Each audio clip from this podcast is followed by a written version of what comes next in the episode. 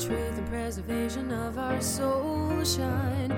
I can feel it, yours and mine. Close your eyes and witness it inside. In your bones, you will know. Trust and let go.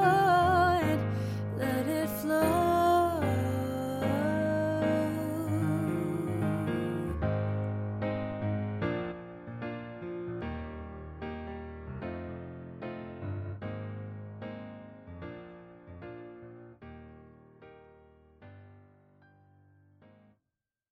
All Things in the Name of Love, Episode 9 How to Find Joy After Loss with Misty Thompson.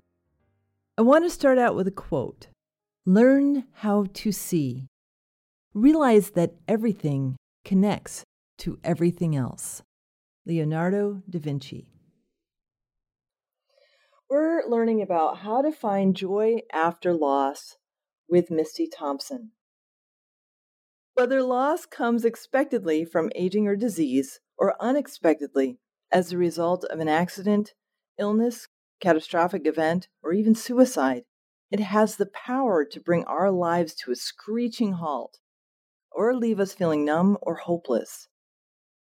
During this time, it may seem or feel like experiencing happiness is fleeting or even impossible. But it's important to know that our departed loves want us to move forward and feel joy once again.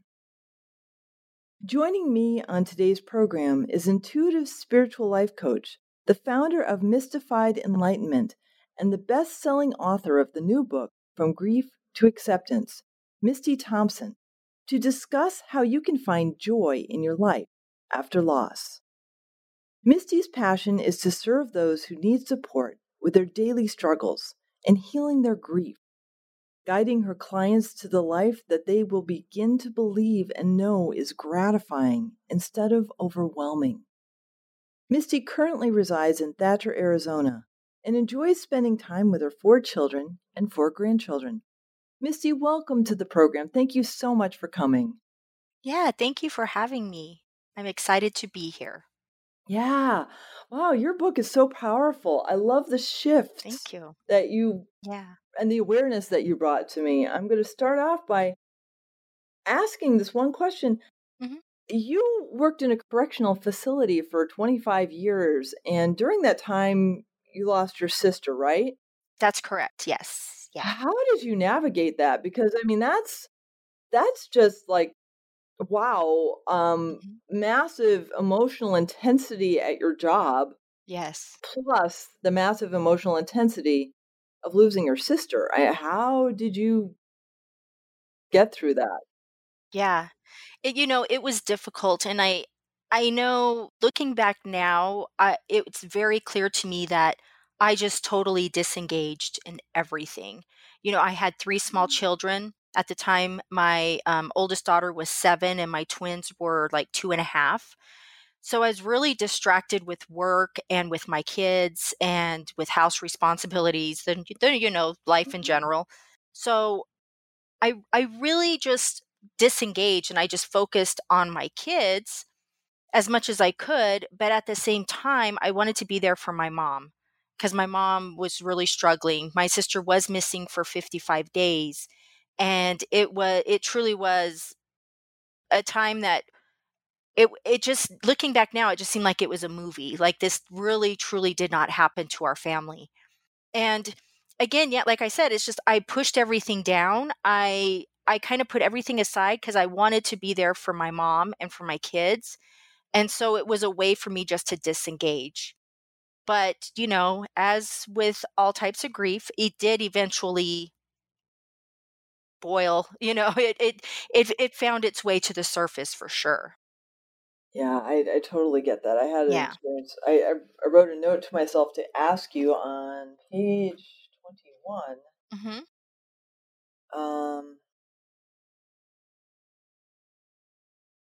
This is often because, from our limited viewpoint, we focus on how much we miss the physical aspect of that person. hmm Forget Yeah. to see the situation from a higher perspective, which considers not only the physical body, but also the soul. That resonated with me so deeply Yeah. Absolutely. My dad died 10 years ago Oh. and he was in intensive care for 3 Mhm. months and paralyzed from a staph infection. It was just a strange, bizarre, Mm. crazy death. Oh. Yeah. And the day that he left his body, he was in hospice Mhm. and we left and I get a call. I'm driving away and I hear my phone ringing. I pull over. I know it's the hospital. We turn around, we come back, we get back into the room. I look at this body that housed my dad. Yeah. It wasn't my dad.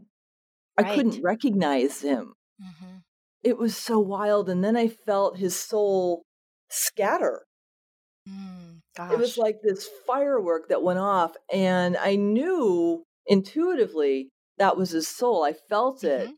Yeah, absolutely. And just, and then the struggle is trying to like wrap that around in your mind, right? Mhm. Right.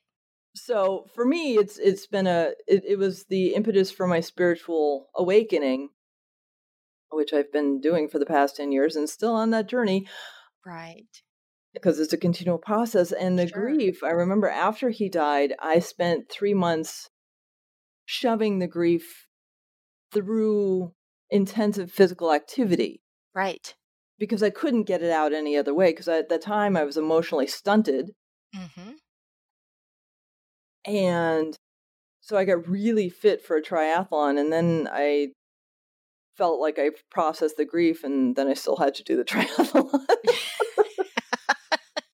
exactly, you know. And you're like, "Darn it." so so I mean, Yeah. what was what was your unfolding like Yeah. what what what happened when when it came to that point where you just couldn't repress it anymore Right. Well, you know, it it was a slow process for me, and I think the the turning point for me was when I wrote my first book about my sister's experience. Well, I should say it from my mom's oh. perspective because my mom kept a journal of everything that was happening every single day that she was missing. and I I knew the majority of the story, but there was things I didn't even know. My mom did ask if I would write a story about, you know, write a book about it, just for, you know, of course to help people, but mainly for us to have it compiled, you know, as a book. And of course I said yes because I thought, hey, I've processed my grief, you know, hey, I'm good. My mom just couldn't do it yeah and it it was I retired from the prison in 2015 and I started it in 2016. And it took me like a year and a half to write because I realized nope, I had not processed grief at all. so as I was writing this book it was like I was I was reliving the experience, but I was reliving it like I was really actually emotionally there.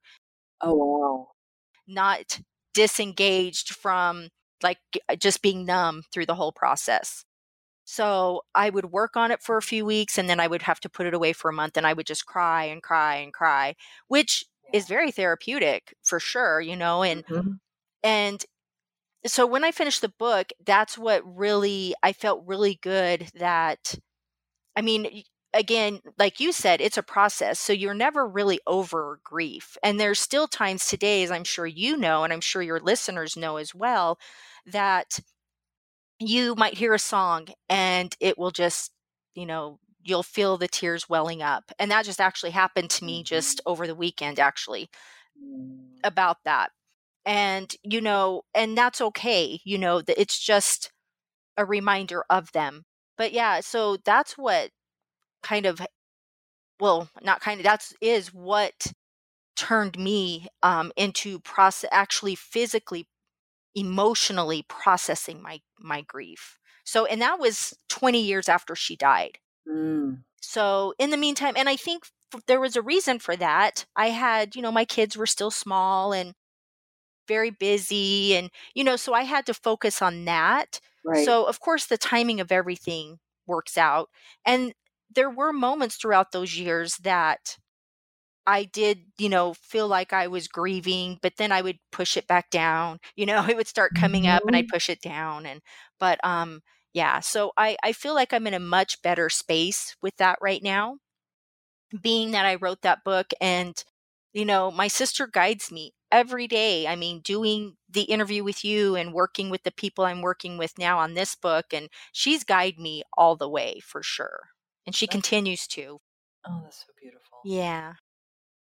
So it brought up another Mhm. thought in my head because it's it's we get this. This is the club neither one of us wants to be in. Right.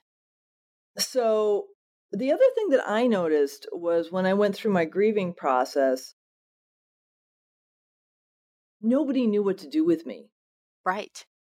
because I, you know, I wore black for the first week after he died. People sent me flowers and everybody was like, "So, why'd you get flowers?" I'm like, "Oh, my dad died." I don't know, just kind of like and I was treated like a pariah Mhm. because our society just doesn't get grief. And I spoke with someone recently. She said, you know, the physical pain, people are okay when you show up with physical ailments, but if you have an emotional issue, you're not Mhm. allowed to deal with it. And it's just such a strange thing because the emotions require the most healing. Yeah, absolutely. And you know, if you don't deal with those emotional, it does show up as physical ailments too. You know, I mean, that's Mhm. what's really so crazy. I mean, it's that mind body spirit connection for sure. Yeah. I It is. I have. I've, I've gratefully been able to feel my dad mhm. a few times, and Oh, that's great. I usually feel him when I'm outside. Mhm. 'Cause that was his big thing was to teach me about the interconnectivity of life, Oh, and so, that's yeah, I'll beautiful. I'll yeah, it's a pretty amazing thing. Yeah. Let me see. What else where did I put my notes? Oh. Like, Uh, "It's sitting right in front of me." that's funny. Okay. Oh, man. Uh, so how did you first realize that your sister was connecting with you, and Mhm. and what was your response? Was it Yeah. like a a dismissal, or was it like, I you knew it was her? Right. Um, well, it first happened when she was missing, and I, I don't remember how many days she had been missing. I, I it wasn't very long, maybe 10 days or so. And I was getting ready for bed, and I was laying in the bed, and I felt like somebody sat down uh, at the foot of my bed, like sitting kind of on my feet. Like I felt not heavy, but just a little pressure. Mm. And I just thought, I didn't know. I thought maybe it was my kids or whatever. And I looked up, nobody was there. And I got this thought, and I got goosebumps all over. And I got this thought that it was her. And I just kept thinking, oh my gosh, what is happening? This is scaring me. I don't know what this is. You know, I was just like, oh my gosh, what's happening? And, you know, it was 1993. There was, I couldn't get on the internet and say, hey, what does this mean? Has anyone Mhm. experienced this? You know, it was nothing. And I just kind of ignored it. But it, you know, it kept, I kept getting different messages like that. So I would feel, again, pressure on my bed. I would see my pa- my plants swaying, you know. I'm like, "Oh my goodness, this is weird." And then I just started talking to her in my head, and I'm Mm. just like, well, I didn't I guess I didn't really talk to her. I just talked to this thing that I didn't know. I felt like somebody was there. I didn't know who it was. I Mhm. I suspected it could be my sister. And I just started asking questions like in my mind I was like, "So what is who are you? What do you want?" and she had you know told me hey it's me what's going on i'm trying to talk to people nobody's answering me and i'm like where are you Mm. and she's like you know so we just started talking and and it ended up i i realized that she didn't really know where she was at at the time Okay. and um then you know when i asked what happened to her she said it doesn't matter anymore i do not want you or mom to know the details Oh, wow. yeah, because I it, I guess it ended up being really bad and we still don't know to this day exactly how she died. We have some some ideas because her remains were found 55 days later in the desert. Um yeah, so I just I just said, "Well, you know, you need to help us. You know, help us help you. We don't know what to do." And I just started and this it, this span, you know, this was a span over, you know, several days and weeks and yeah, so we ended up well, and interestingly, I just knew she was going to be found. I didn't know when, I didn't know where, but she assured me that it was going to be okay, that she was going to be found, and that we just need to have faith and we need to stop with the um the hate, the hatefulness because Mm. my sister's ex-husband was he admitted to the police that he was the last person to see her alive. And and it's in the police report and that always stuck with me because you don't know you're the last person to see her alive unless you were the first person to see her dead. You know, so Mm. that really just always rang out to me. Yeah, Yeah, now. and and my mom was suspected him and she was just, you know, rightfully so, losing, you know, going out of your mind because you can't you don't know where your daughter is even though she I mean, she was 23 at the time getting ready to turn 24, but still it doesn't matter. And um Right. Yeah, it was just a crazy, crazy like conversation I would have with my sister on this. And it was just like, you know, do not dwell on it. It's going to be okay. Do not look at the the me. Don't be mean about it. Do not be hateful about it. And, you know, it's okay. I'm fine. I'm okay. You know, but there was one thing that she did ask of me, and she did ask me to forgive her because growing up, um, we did not get along at all we were very close in age and now it's one of those things it was like a love hate kind of thing you know as siblings mm-hmm. do and we just never got along and we we were totally complete opposites and so as we grew up as adults we just kind of went our separate ways you know i had a family and i worked full time and she connected with people who were more into the drugs and she did drugs and so we just kind of distanced ourselves from each other but she did ask if Yeah. I would forgive her for what she had done for me or done to me, I guess I should say. But um and of and of course I was like, of course I do. I'm my gosh, you know, please if you know, forgive me and and it was at that moment I knew I didn't know the details of how it was going to show up, but at that moment I knew that she was helping me on my spiritual path and at that moment I helped her on her Mm. spiritual path. And that's how I knew we were always going to be connected in a spiritual sense, for sure, without a doubt. Wow. That's really beautiful. Yeah. Mhm. It's such a curious thing to awaken to your spiritual self because your mind, at least for me, I have an academic background and I'm just Yeah. total sniff, sniff, sniff, research, research. Mhm. What you, it's not documented? How can I believe it? Right. And, and just having that knowing, Yeah. it's, it's such a crazy journey. Mhm. At what point did you stop second guessing? Yeah. Um honestly, it was way you know, I well, I'll just say I felt really good about my knowing. I Mhm. knew that we were connected, but when I would tell my mom about this, she's like, "Oh, you're just stressed out. She's missing, you're stressed out. I think you're just imagining things." So, of course, when you hear that, you're like, "Oh, maybe you're right." Mhm. And then I blocked it, completely blocked it. And as the investigation started going, my mom wasn't pleased with local law enforcement. So she hired a private investigator out of Mesa, Arizona. And he had a list of questions for my mom, you know, just to make sure he could help her with with my sister's finding my sister in the search for her. Mhm. And one of the questions on there was has anyone in your family been spiritually contacted? Oh, interesting. And that really that floored me, yeah, from an investigator. Yeah. And I he had done so many of these cases, he found in his experience that people were getting spiritual contact. So that's when my mom kind of believed me That's and I think, wild.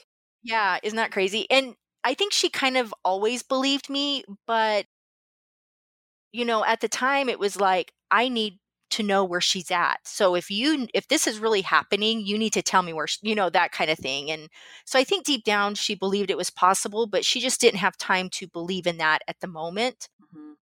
You know, she was really working on other things and didn't have time to be worrying about spiritual contact until the investigator talked about it.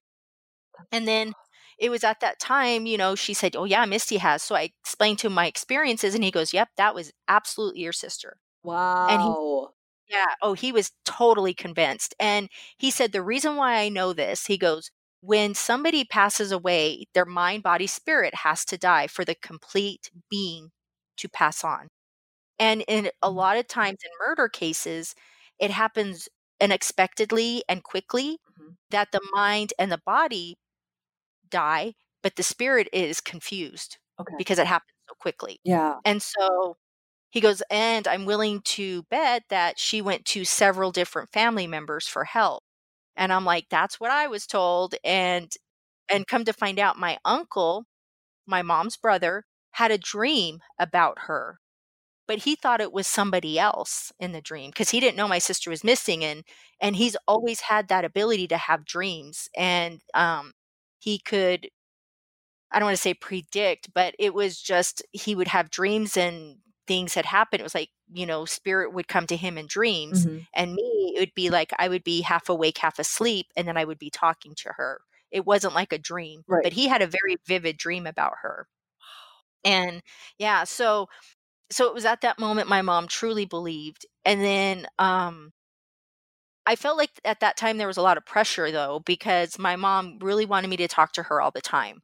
And it didn't work that way. Right. You know, it had to be I had to be open and then if there was pressure, of course that blocks it and and I understand more of that now, but back then I didn't know that. Right. And yeah, so um once she was found, I kind of closed it and it wasn't until about and well, I should say I every now and then I would have a phone um I would have like a message and it would it would remind me of my sister or I would have um a, a song would come on and remind me. So I knew those things happened. But as far as um like connecting with her, I never I didn't really that didn't really happen a lot until about 10 years, maybe 8 years before I retired from the prison and it started opening up again. Okay. And I think it that's because she knew that I was going to be open and I was going to start doing this after retirement to work with people with their grief and write the book. You know, they help us. It's Mhm. just up to us whether we take those opportunities if we step into that.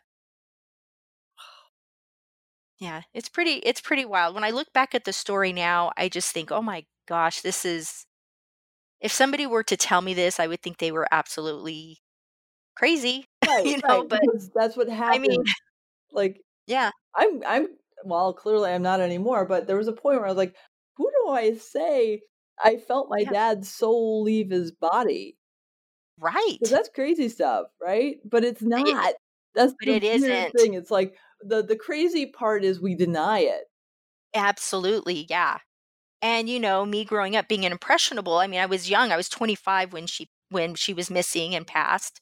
So I was young, you know, I was impressionable. I Mhm. didn't whatever people told me for the most especially my family, I Oh believed, yeah. you know, you know, so but then the more it started happening and the more I started connecting with other people that were like-minded, the more I realized, "Oh my gosh, this is real. This is absolutely real." Mhm.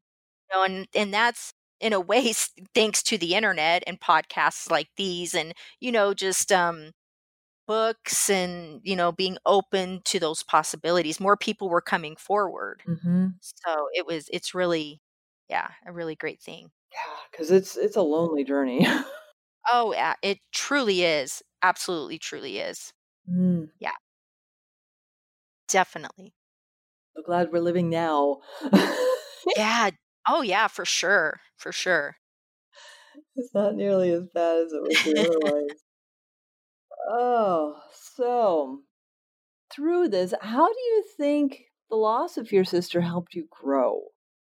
yeah Well, first of all, it it helped me to realize that there's definitely more than just this physical space.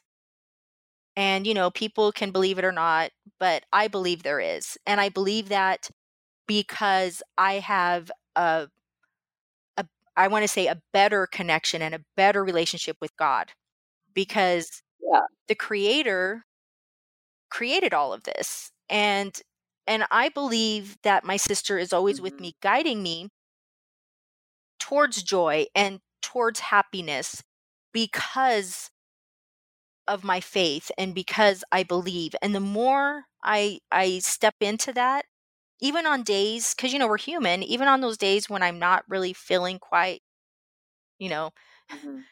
energetic or myself or whatever, you know, I still know that it's okay cuz that's the human side of me. That's not the spiritual side of me. And my spirit is joy for sure. It's just sometimes we choose whether we're going to let the emotional control and um, dictate our lives. You know, because sometimes we just get stuck in that emotional space and we don't allow allow our spiritual side to shine and break up the clouds of that emotional hurt or pain. We just sit there and we're afraid to do anything. And when you're afraid, then you don't move past the joy. Mhm.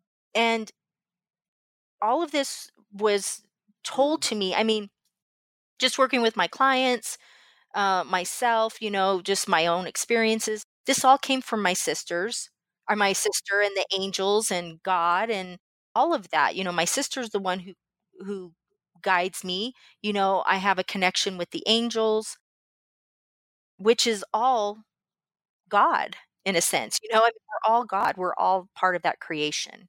That's true. So hard to shake this illusion of three dimensions. Yeah. Mm. Yeah. Mhm. Yeah. And, and that's what I do. I just try to keep remembering that and I keep living that way. And, you know, like I said, we're human and we kind of get, la- I get lazy, I'll be honest. You know, I get lazy with my meditation or my routines and, and I realize I end up feeling worse, Mhm. you know? So that meditation really helps me to connect with my inner self, which is that connection to God, mm-hmm. which is a connection to my sister, the angels, all of that. And when I don't do that, I do, I feel I could probably get away with it a day or two, but then if I don't, then I start feeling really crappy. I mean, it's I I do. I just feel I I get cranky. I cranky, angry, all of it. I just feel Mhm. emotion or energetically just like low, all of it. You know, you just feel, and then it's like, oh, I know what's going on. I've been a little bit relaxed with my with my connection with my sister, and Uh-huh. so Uh-huh. Yeah, I if I go 2 days Mhm. without meditating, my partner looks at me and says, "I think you need to meditate." Like, is it really that noticeable? Um, you're like, okay, hint taken. yourself. oh, exactly. Uh, That is exactly. So, and you probably don't even, I mean, you might realize you're just feeling not yourself, but to have somebody actually tell you, Yeah. you're like, okay, that's, you're right. That's Yeah. what it is. yeah, I And you feel better. I, I immediately feel better afterwards oh, I totally do too, and I I've been I'm Yeah. I'm in the process right now of, um, going through some inner child work, Oh, okay. which means I just go back like, I sit with a younger version of myself, and I feel Mhm. into whatever I was experiencing at a certain age, and I talk to her, and I make her feel better, and I say she doesn't have to carry whatever it is anymore, and I take it from her so she can go play, because that's what she is at, play at her core, Yes. and like that's the scariest stuff for me is like going back and finding I didn't have mm-hmm. a bad childhood. I don't want you to think I did, but I I was born with a a hip that wasn't fully formed, so I was in traction at 6 months and I was in a body cast for 18 months wow. after that. So Uh-huh. that that period of my life was for an infant torture. Uh, yeah, I bet. Wow. And so even though I know that I can actually walk because of this Mhm. and I'm very grateful for it, what I haven't fully done and I'm working on it is sitting with that little girl, that little infant girl of me Yeah. and saying you don't have to be terrified anymore Yeah. It's going to be okay. Yeah. because that's yeah, and it's just so weird that like you just go through life and you're like, "Oh, there was Mhm. something that happened to me." And you forget that you still haven't processed it. Exactly. And it's still there, you know. It's still there. It's still there. Yep. and it's gonna it's gonna influence how you interact in the world if you don't address it. Yes, absolutely. That is absolutely true. And, you know, that's where we can choose, as hard as it is, to step into that and consider it an opportunity Mm, or be just stuck in the fear of I'm not sure what to think or expect. So Just feel it. I'm com- I'm comfortably uncomfortable right now and I'm just going to stay that way. Yeah. Or you can yeah, take a step and and you know, it's not always going to be easy, No. but knowing that you'll process that, you can move forward and then it's going to be even greater than what you imagined it would be. Yeah. I mean, right Mhm. now right now it's like the the the the emotion of terror as an adult is a very uncomfortable, I'll Mhm. say, feeling to experience. Because I don't have anything in my life right now that I'm that I should have terror about, right? But I'm not coming from the perspective of my age. I'm Right. coming from a 6-month-old. Mhm. Exactly. And That's so that very true. that fear is so visceral. It's like it it's in my heart Yeah. and so I'm I'm releasing it slowly because it's so overwhelming Mhm. and I'm feeling ah, the lightness from it, the expansion from it. It's like I don't have to carry that and it's like it's something that we're not taught No. and just being with your emotions, sitting Absolutely. with yourself and being quiet enough to feel that you have feelings. Yes, exactly.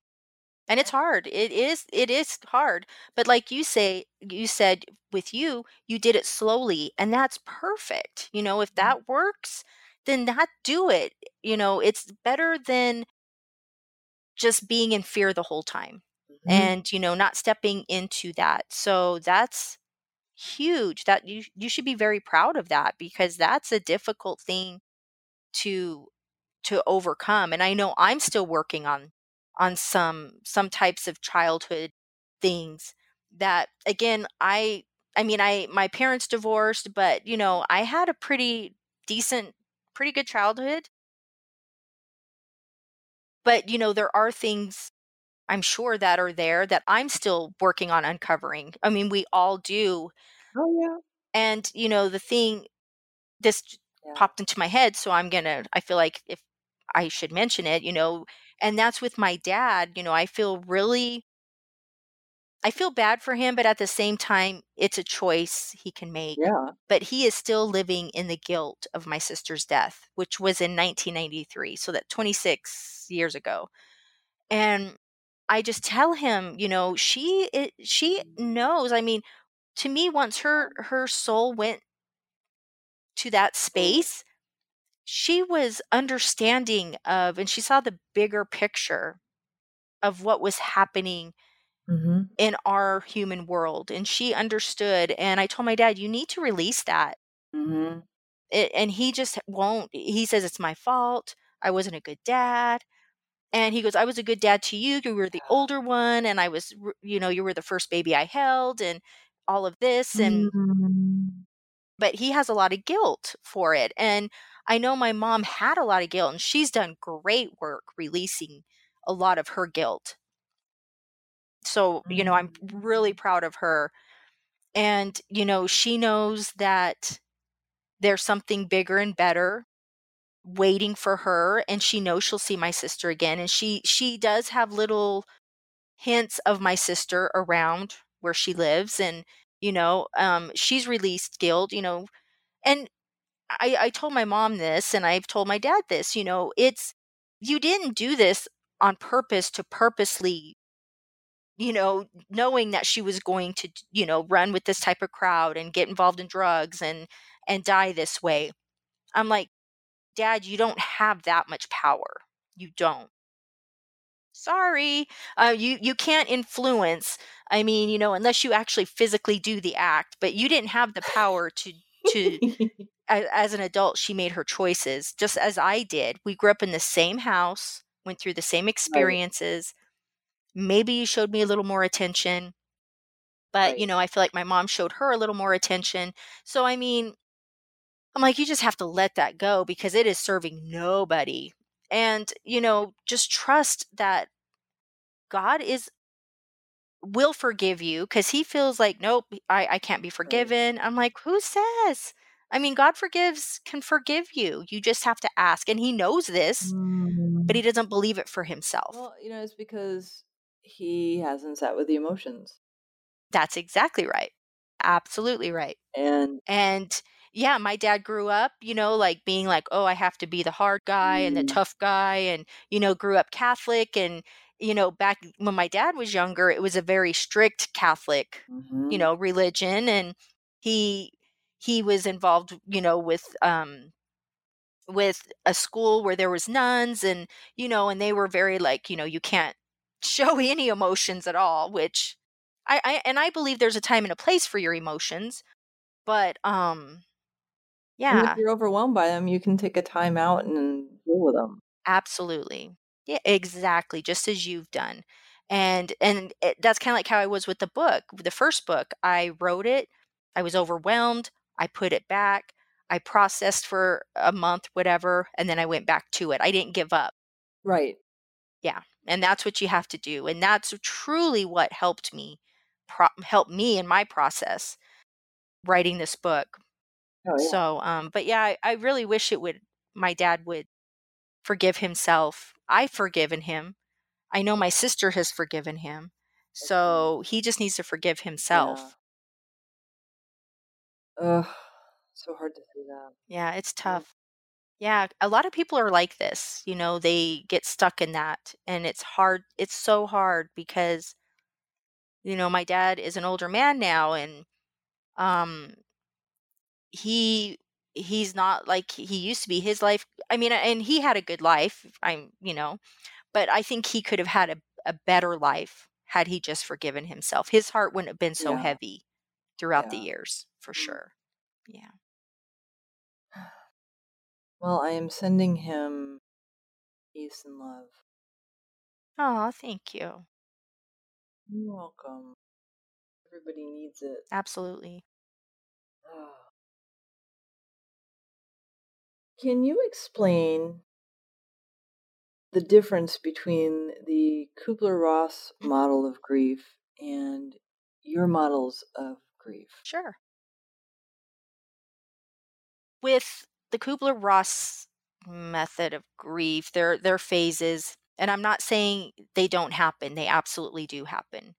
And that's grief grief is a crazy roller coaster of emotions. Mm-hmm. You're laughing one minute, crying the next minute, you know, happy, sad, whatever, angry. Everything. yeah, everything, everything. But I just found it interesting that it only talked about the most negative ones. Mm-hmm. you know, and and again, they do happen. But you know, I learned about this method or or these phases these phases of grief that they have and then so when i started grieving with about my sister and all of that process i started thinking man i'm not doing this right because yeah i'm angry but i don't feel like it's the angry that they feel mm-hmm. like for most people it's i'm angry that you god how could you take this person away from me I was angry because I'm like, how dare you, Stephanie? How dare you leave me and you're up in heaven and you are in the spiritual sense and you're with God and Jesus and all these great people and I'm stuck here on earth. That's what I was angry about. Not that I wanted to die. I didn't. But you know, it's kind of like if wh- I was the good girl, I, you know, I went to Mhm. church, I did what I was supposed to, I was a good kid. So why do I have to stay and try to figure out this earth, this planet, and you get to go to up with the with the angels. That something's not right here. So that's so and it's so true and I was angry about that. So I was angry but in a different way and it didn't fit to their model and Yeah.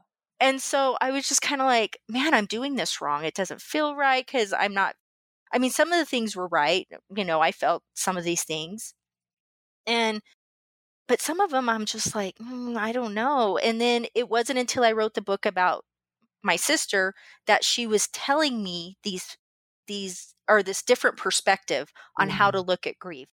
That yes, these things these other things happen, but she's like, "Misty, you need to, you know, write the next book about focusing on the good and the love and the light of the human experience and the spiritual connection between people."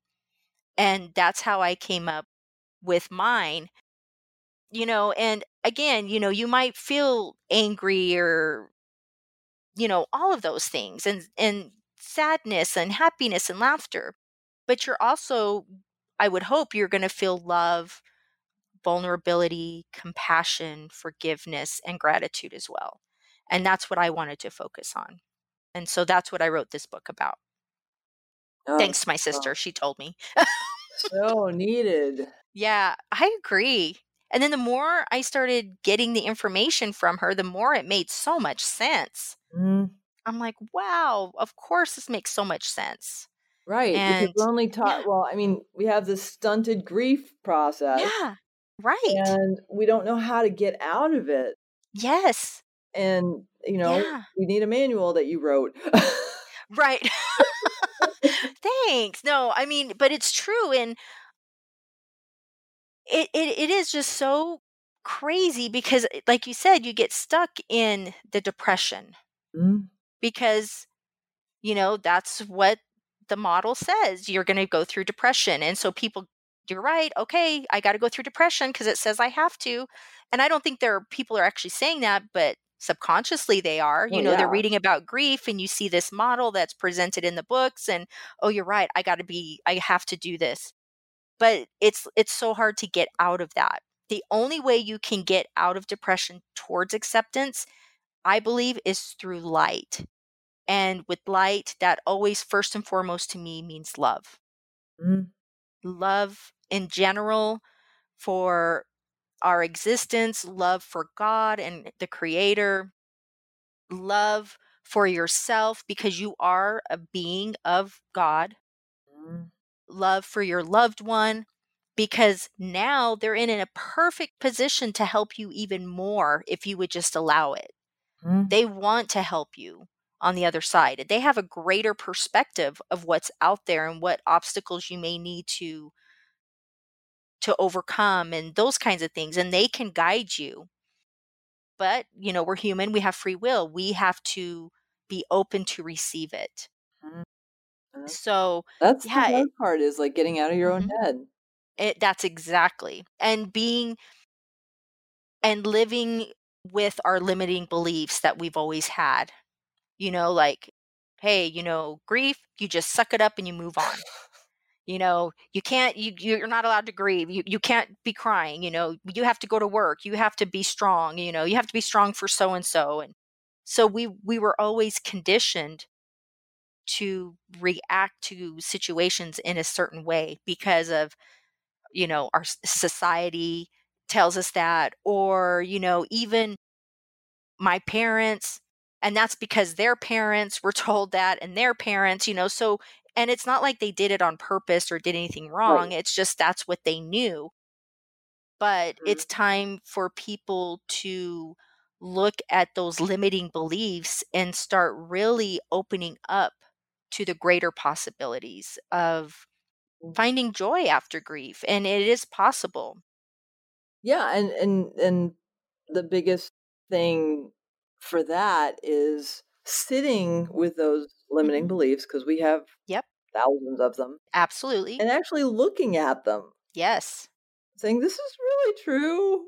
Yeah. no, Yeah. not, why am i believing this? Because it doesn't feel right. Right. So why do i believe this is true? Oh oh i was taught. Yeah. And you know when you're zero to five you absorb everything and you don't have the discernment. So if you were taught messages? Hmm you believe them that's right yeah. And so then you have to do the work hmm um, to clear them out. Yeah for sure. And you know a lot of uh, my clients and even me um we and i'm sure you can relate as and your listeners. It, that's exactly and you may not even think you have a limiting belief but if something doesn't feel right that's when you need to look at the that belief and determine if it's a limiting belief and how did you come to that conclusion? And was it because something told you that? Did you do research on it? You know and then of course you know i grew up in the 70s as a young girl and then in the 80s my high school in when i was in high school me too. and yeah yeah and so you know it's kind of like you didn't really push the buttons you know you're just like okay Mhm. that's what the teacher told me i'm going to believe it but now there's more information that's come out you know there's there's more research done there's more whatever and we're able to have well now we have the the whole you know research at our fingertips that you can look up and you can decide yourself based on what you're researching what you've been told how you feel you can make your own conclusion on what is a belief and and you can change those limiting beliefs. Sure can. Yeah. It's just it takes work though. I know some people like want it like okay i want this changed. Oh okay i'm good. Nope it doesn't work that way. Well wouldn't that be nice? well you know it's it's, it's cutting out those distractions because lord knows we have a lot of Yeah. distractions and just sitting with yourself. Absolutely. Yeah that's probably the Exactly. scariest thing you can do. Absolutely.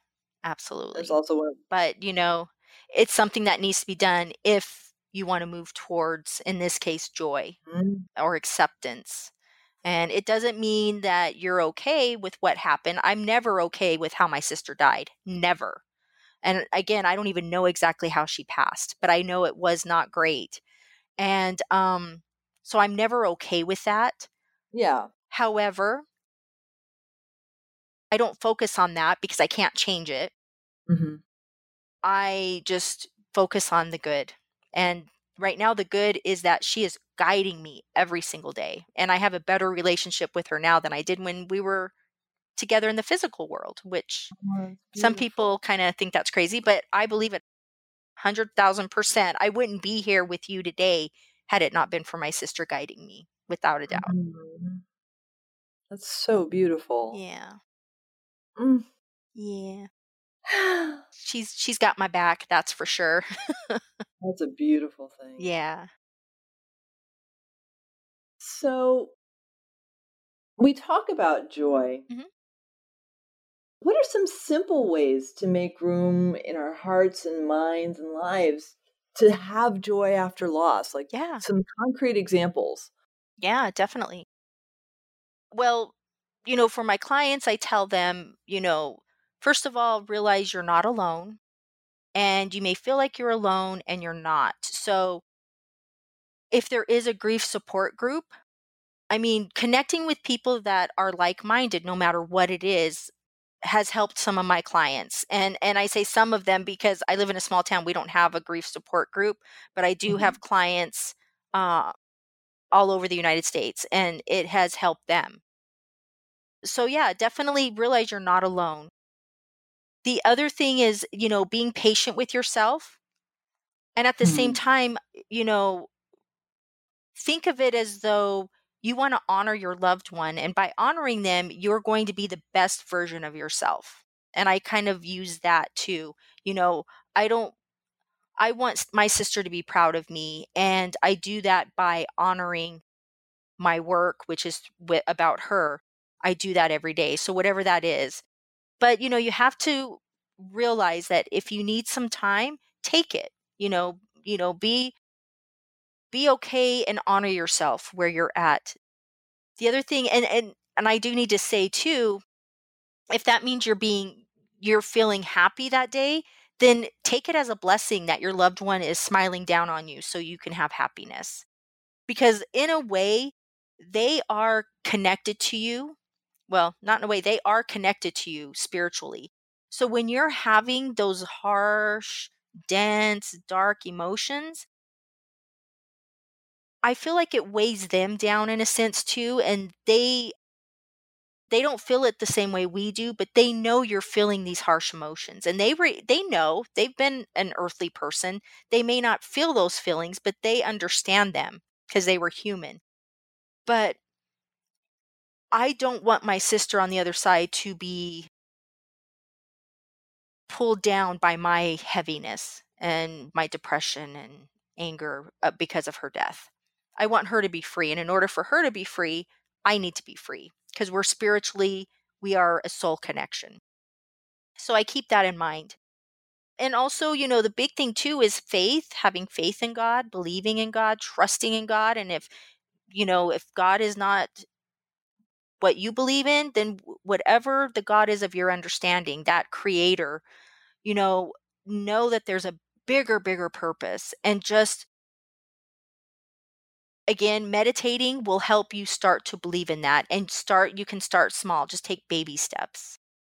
And and i think a lot of people feel like well today i feel like this so tomorrow i better be healed and and i better feel 100% better and it doesn't work that way you know but you know it's one of those things it's like you do it and then you may not feel it at all you know it's like your your heart is healing and that armor around your heart is starting to slowly break away and you're not missing you're not noticing it but the more you do it the more the pieces break away and then the more the joy starts coming through and you just have to trust and believe that it can happen because it has you know well it's happened for me it sounds like it's happened with you you know and we are work in progress for sure Oh, yeah. but i can guarantee you i am so much happier and full of joy I am so much better than I am today than I was even last month or even 10 years ago. So it's a process and just know that it's a process.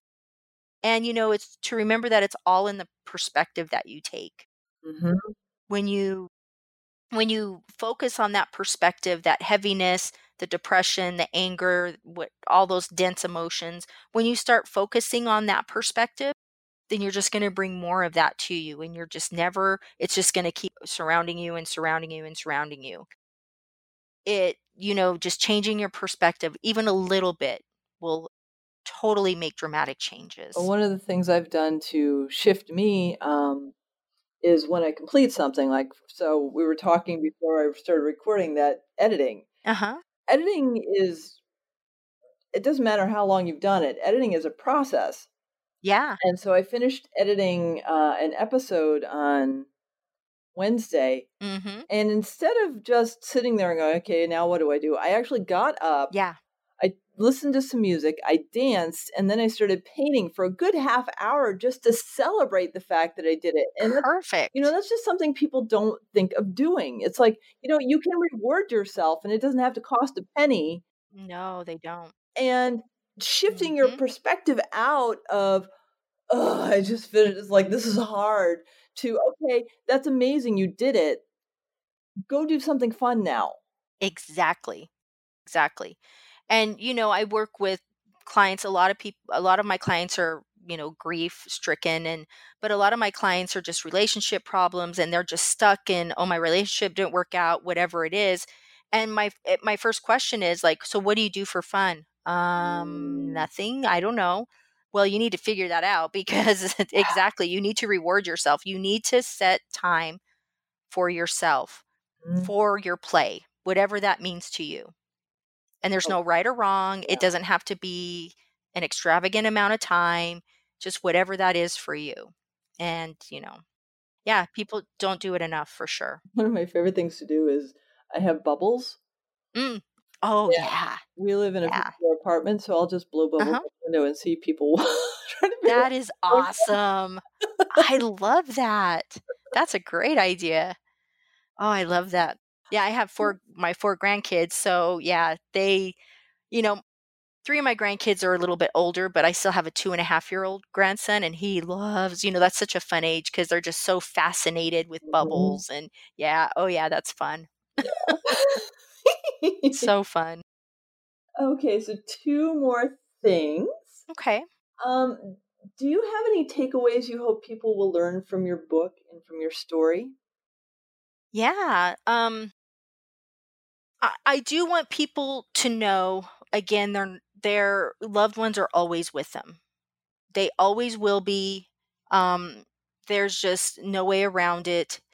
Um and just to remember that and to do what you need to do to connect with God because the closer you are to your creator, the more you will believe in that. So first and foremost your loved ones are not gone. They've just changed forms and they're always with you. I think that's the biggest takeaway. The other one is no matter what situation you've been in, or for me, it was a witness. I witnessed my sister's tragedy. No matter what situation you're in, you can always find joy.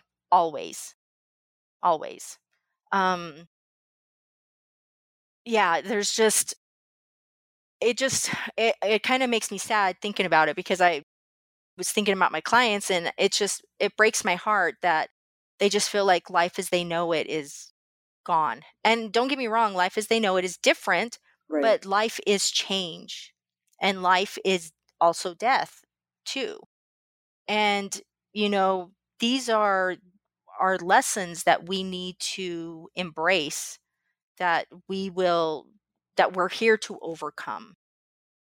And it it can be done and i can't say that enough because i know it can i've been there and um, i i just hope that this book will help help people find a little bit of peace and um, and i i do hope that like you resonated with a sentence i hope people are able to pick out a little sentence and and resonate with it to help them with their grief no, it was more than one, but I just focused on one. well, well, that you talked about, yeah, just yeah. Well, thank you. That that makes me feel good.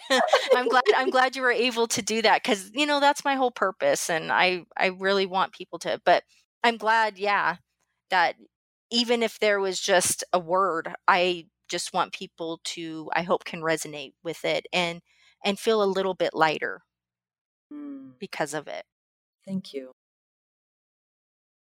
I am also aware of the fact that you are going to have a book tour on the West Coast coming up soon. Yay! I am. It's so. F- I yeah. I I you know it's one of those things you don't really expect. yeah. which makes it more fun when it happens. Oh, yeah. I mean, I, I knew it was going to be Tucson, Phoenix because I'm in Arizona.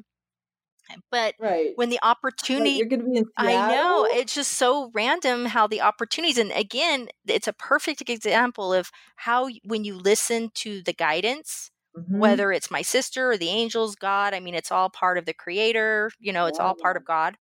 When you follow it, even though it's scary, you these opportunities present itself and you just open yourself up to it. Mm. And don't get me wrong, it's it's scary. You Oh, yeah. I mean, yeah, I mean, Tucson I'm familiar with.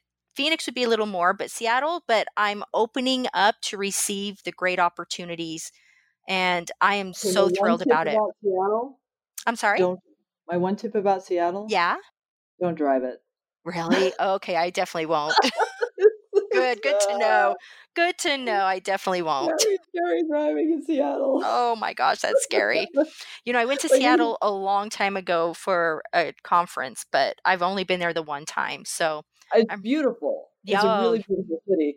yeah. And the driving's crazy. Oh yeah, then I won't do that. No, I won't be doing that. And I'm taking my my younger daughter with me. Oh, awesome. Um, it's summer vacation for her, and so we're gonna. She loves baseball, so we're gonna go to a couple of baseball games too. So, yeah, so we're excited. oh, awesome.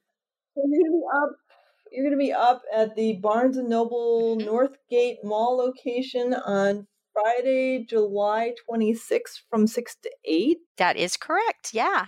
And uh, hopefully you'll make it down to Portland too. Oh, that would be awesome. I would love to go to I've never been to Portland. I would love to go to Portland. That would it's be a awesome. pretty cool city. Yeah. Yeah, from what I've heard and what I've seen in pictures, absolutely. But yeah, and, and we're, you know, in the process of securing some more things for Seattle, but right now that's the confirmed one. Yeah, Barnes and Noble. So really excited about that. That's awesome. Yeah. And one more thing, how can Yeah. uh, how can my listeners learn more about your work and stay Sure. connected with you online? Yeah. Well, my website is uh, mistymthompson.com. And um, if they're interested in connecting through Facebook, it's um, at Mystified Enlightenment. And Instagram is at Misty underscore M underscore Thompson. Thank you. Yeah, thank you. Misty, it has been such a pleasure and an honor to have you on the show. Thank you so much. Thank you. I really appreciate it. You're so very welcome. The action item of the week is to test out what you have as a limiting belief. Here's an example What do you think about money? What's the first thought you have about money? Now that you've thought about that, I want you to sit with it. Think about the logic behind it. Think about whether you really think that's true and why you came to come with that conclusion. Once you've done that, guess what? You've found a limiting belief. Now you get to sit with the emotions behind that belief and clear yourself of it. I don't know about you, but to me, that sounds like a really amazing process. Until next week, I wish you the highest peace, love, and prosperity. Namaste. Can you help me redefine truth and preservation of our soul shine? I can feel it, yours and mine. Close your eyes and witness it inside. In your bones, you will know. Trust and let go. And let it flow.